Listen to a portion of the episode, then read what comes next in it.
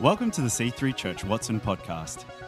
Our vision is to connect you to Jesus, grow you as a disciple, and help you serve his purpose. We hope you are blessed by this week's message.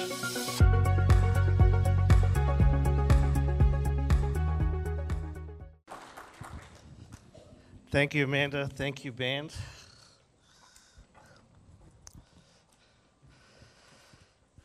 Good morning, everybody. It's a, a, great morning this morning. It's the first Sunday of spring, and it's Father's Day. Now, you saw me up here earlier. These Father's Day games are great. I've been competing for a few years, always with the same result of never having won. But a few years ago, there was a Father's Day competition, which was a dad joke competition. And I learned my one and only, and therefore my best dad joke. Would you like to hear it? Have you tried blindfolded archery? You don't know what you're missing. and talking about not missing anything, you will see it is also a new series that we're into called Call Yourself a Christian. And it's a series about what it means to be a Christian. So, one of the things is that just coming to church doesn't make you a Christian. Keith Green, that famous songwriter and singer from the 70s, said that um, going to church doesn't make you a Christian any more than going to McDonald's makes you a hamburger. and being a Christian is not just about having faith and believing. The Bible says that even the demons believe and have faith. In James 2:19 we read, "You say you have faith, for you believe that there is one God. Good for you. Even the demons believe this, and they tremble in fear. So, what is a Christian? Like so many things about the Christian life, what it is to be a Christian is actually pretty straightforward and simple on one level, but on another level is incredibly beautiful. And we're going to go into some of that. The word Christian was first used from the very earliest days of the church when the disciples and followers of Christ were called Christians. In Acts 11:26 we read, "The disciples were called Christians first at Antioch." And a Christian was simply someone who was a disciple, a follower of Jesus Christ.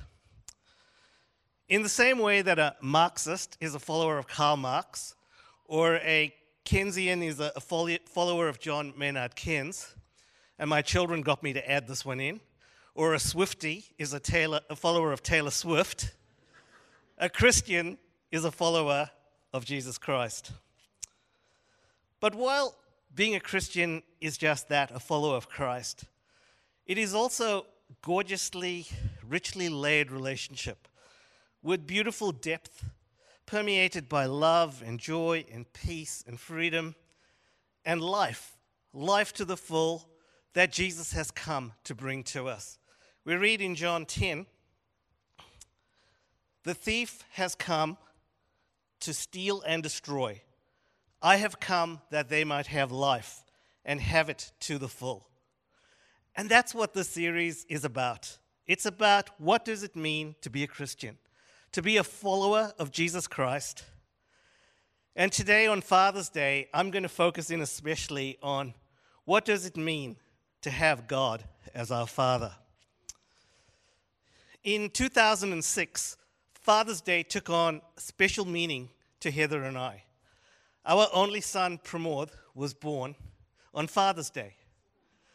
And although we had no tradition in our families of naming our children after their parents, in recognition of how special that was, we named my son Primod after me. And you don't have to spend much time reading in the New Testament to see that there is this tremendous revelation of God as Father and we as the children of God. And just as I gave my son my name, God gives us his name and adopts us into his family. In John 1:12 we read, Yet to all who receive him, to those who believed in his name, he gave the right to become children of God. And that is what we are as Christians, children of God. Throughout the Gospels, Jesus refers to God as Father more than 150 times. And really, it's a transformational revelation of God as Father. From the Old Testament, where God was somewhat distant, someone, somewhat separated, intermediated by priests and tabernacles and sacrifices, we go to this new version that Jesus brings forth of God as Father, who wants to have a personal relationship with you, who wants to be a Father God to you. And just one of the many examples of this is when Jesus was asked by his disciples to teach them how to pray. This is what he said in Matthew 6 9, a famous prayer. Starts with, Our Father in heaven, hallowed be your name. Our Father. Paul so beautifully describes it in Romans 8. So you have not received a spirit that makes you fearful slaves. Instead, you have received God's Spirit when He adopted you as, as His own children. Now we call Him Abba, Father. So, what then is a Christian? A Christian is a follower of Christ, and part of the richness of following Christ is that we are adopted into the household of God and we share Father God and we spe- share a special place in the household of God. I sometimes do this thing and I invite you to join with me. I imagine a medieval castle in a movie like Lord of the Rings. There's a, there's a balcony high up, and on the balcony is the king and his entire entourage. And down below are the citizens cheering the king. And there's the palace guard, and there's the army, and there may be prisoners who have been captured on one side. On the other side, there might have been enemy soldiers who have been captured in war. There might be diplomats and people of high status there to witness this event. And when you look at all the roles in that picture, you think, which role am I? And I am none of those. I am a son of the king. I stand there beside the king, adopted into his family, able to enjoy all of the benefits of being in the royal family. And that is what God has done for us.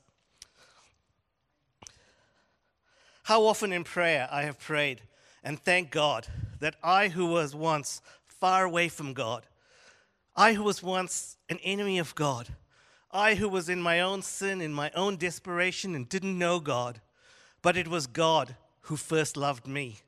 That it was God who reached out to me and knocked on the door of my heart. That it was God who enabled me to say yes to Him and to come into His family that he took me where I was and he cleansed me. He put on me his robe, he put on my finger his ring, and he adopted me into his family.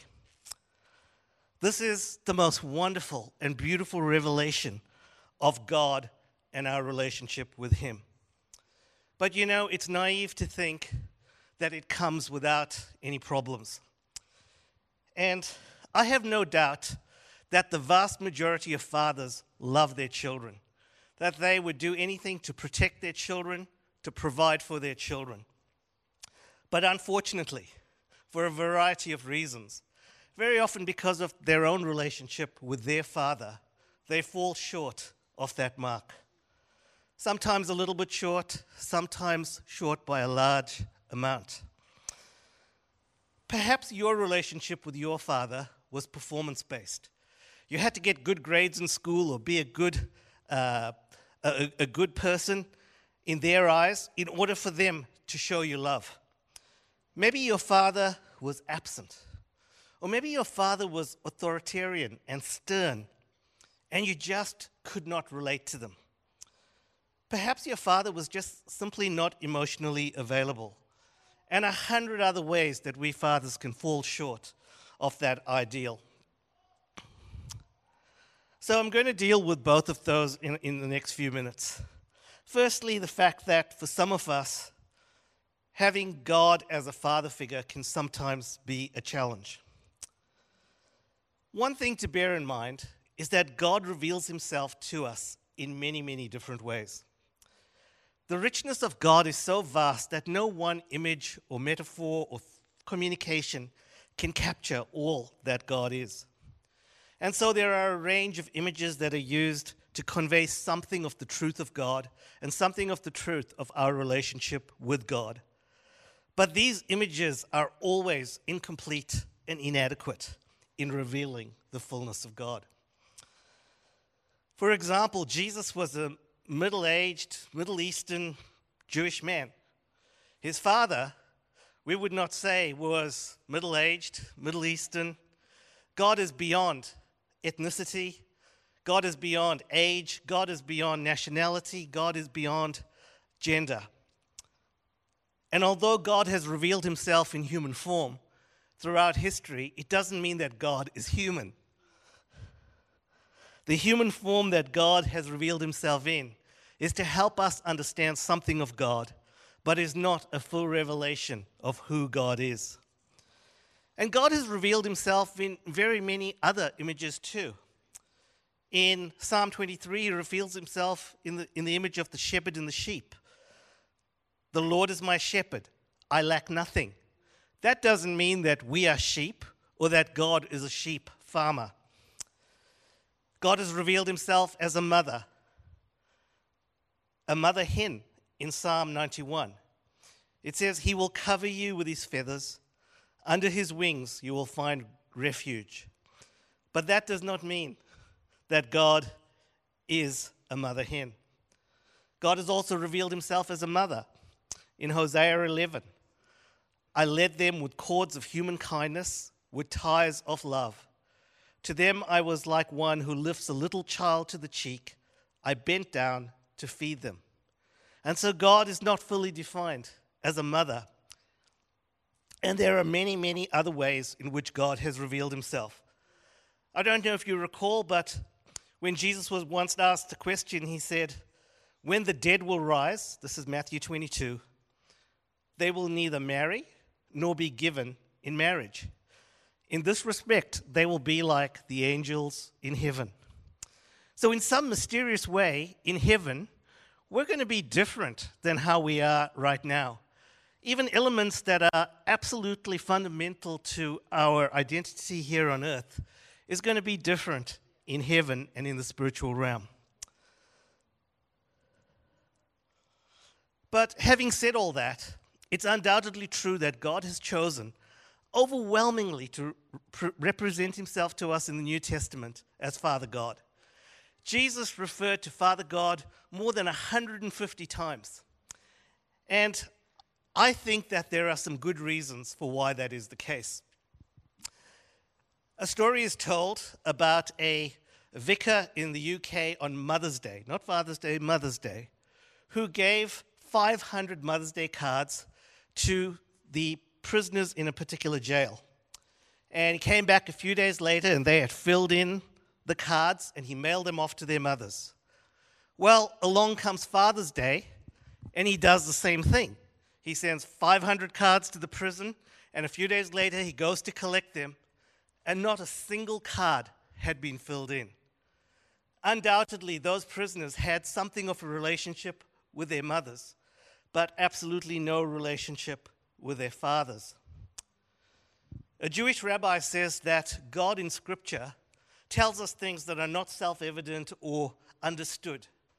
And I think we can see that there is something about the love of a mother that most people have some evidence of, some experience of, some interaction with. But that when it comes to the love of a father, it is not always self evident.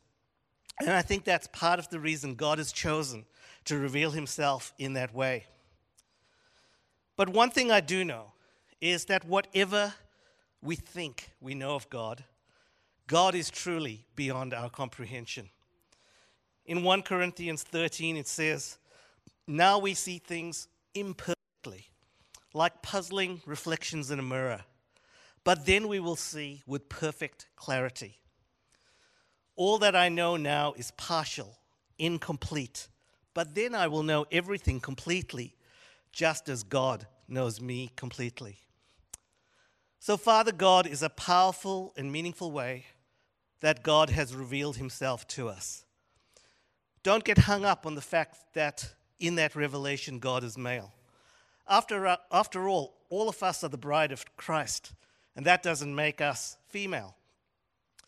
I like the Catholic Catechism, which says, God is not male, God is not female, God is God. The second challenge that I talked about is that our experiences with our earthly fathers can affect us as we think of God as our heavenly Father. Now, during COVID, I had uh, some time and opportunity to read a number of books on the Father heart of God. I had a friend who was really struggling with this, and we walked with that friend through that time. And one of the books I read was a book by Mark Stibbe called I Am Your Father. The author, Mark, was orphaned in 1960, but he was adopted soon after into a really good family. In fact, the family was adopted into were pupils and friends of the great C.S. Lewis. And despite this dramatic change in his circumstances, the seeds of rejection had already been sown in his heart. And many, many years later, in 1986, when he was a vicar in a church in the UK, the Holy Spirit gave him a transformative understanding of the Father heart of God.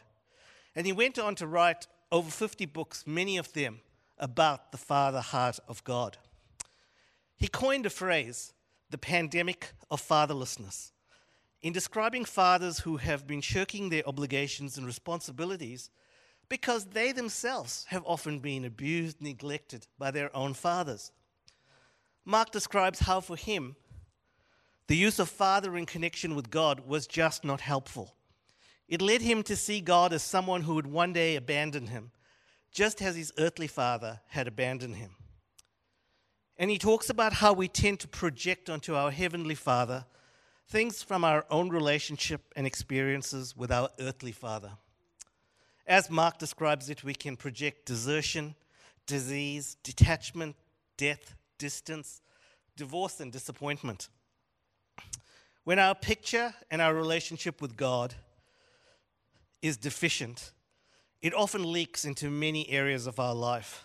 For example, we might become, or our behavior may be in some areas, clingy or lonely, insecure, hypersensitive, afraid, or we may live with a scarcity mindset.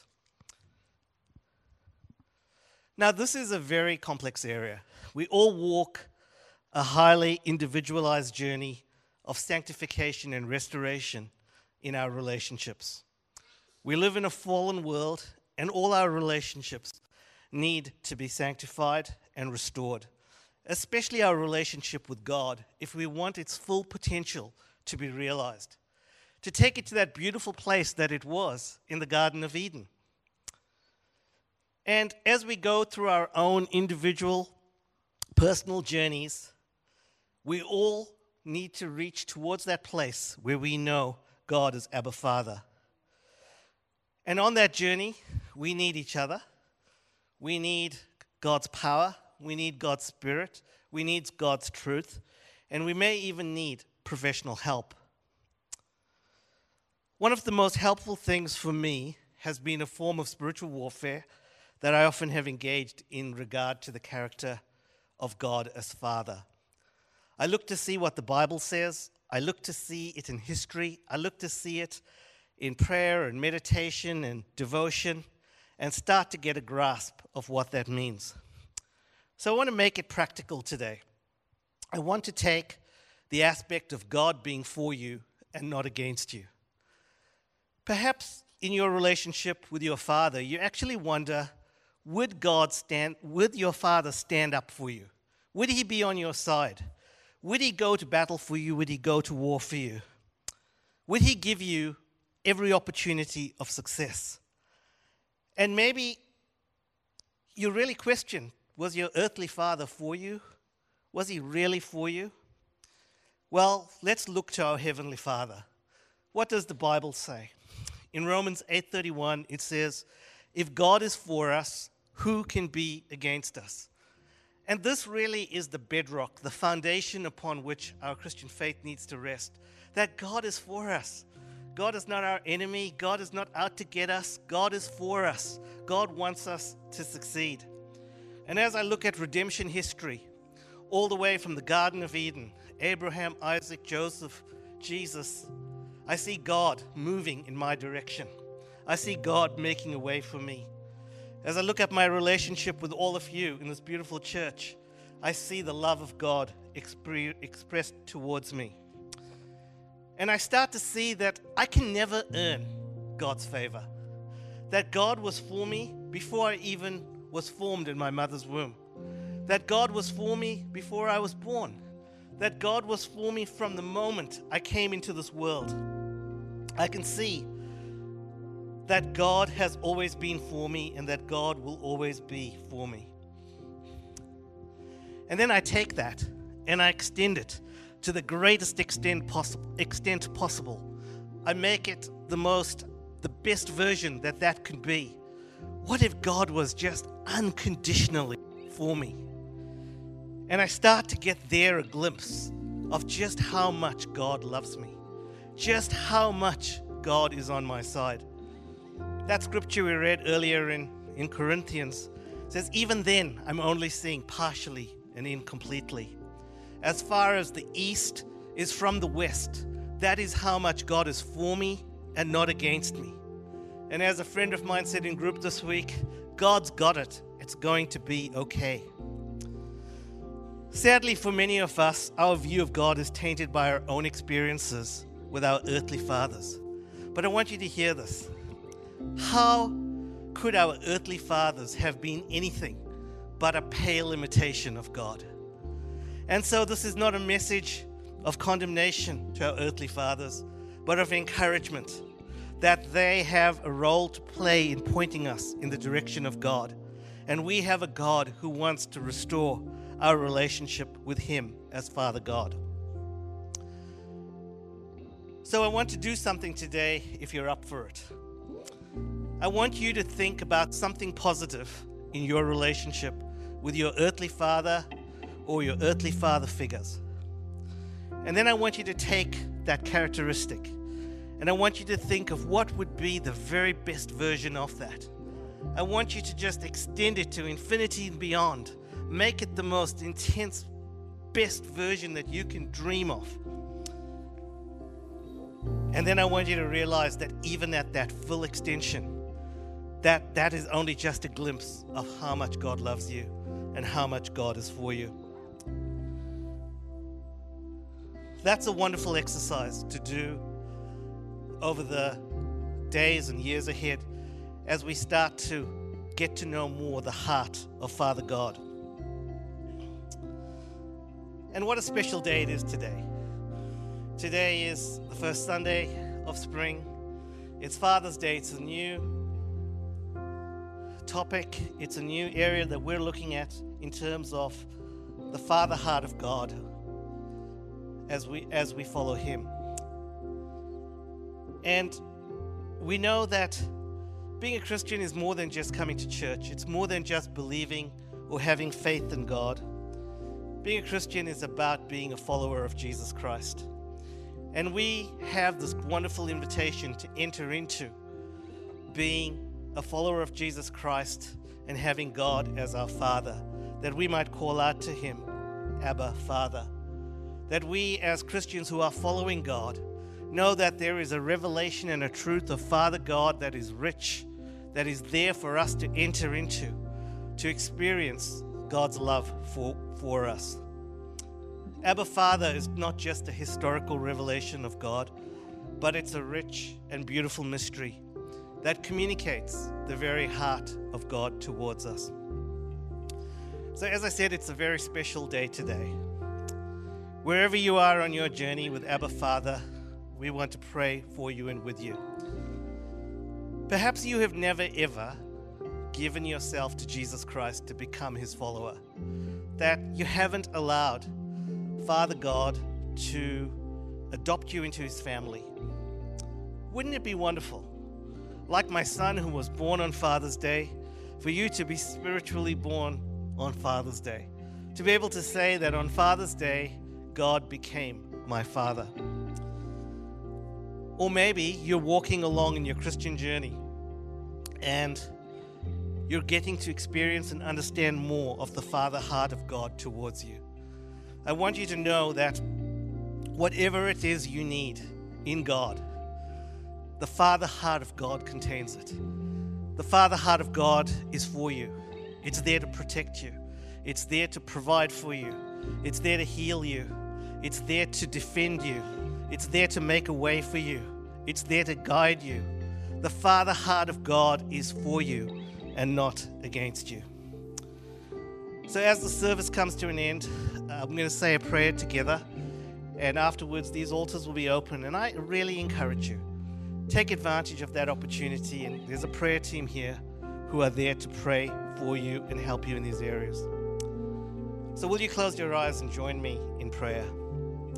Dear Jesus, thank you for coming to earth for me.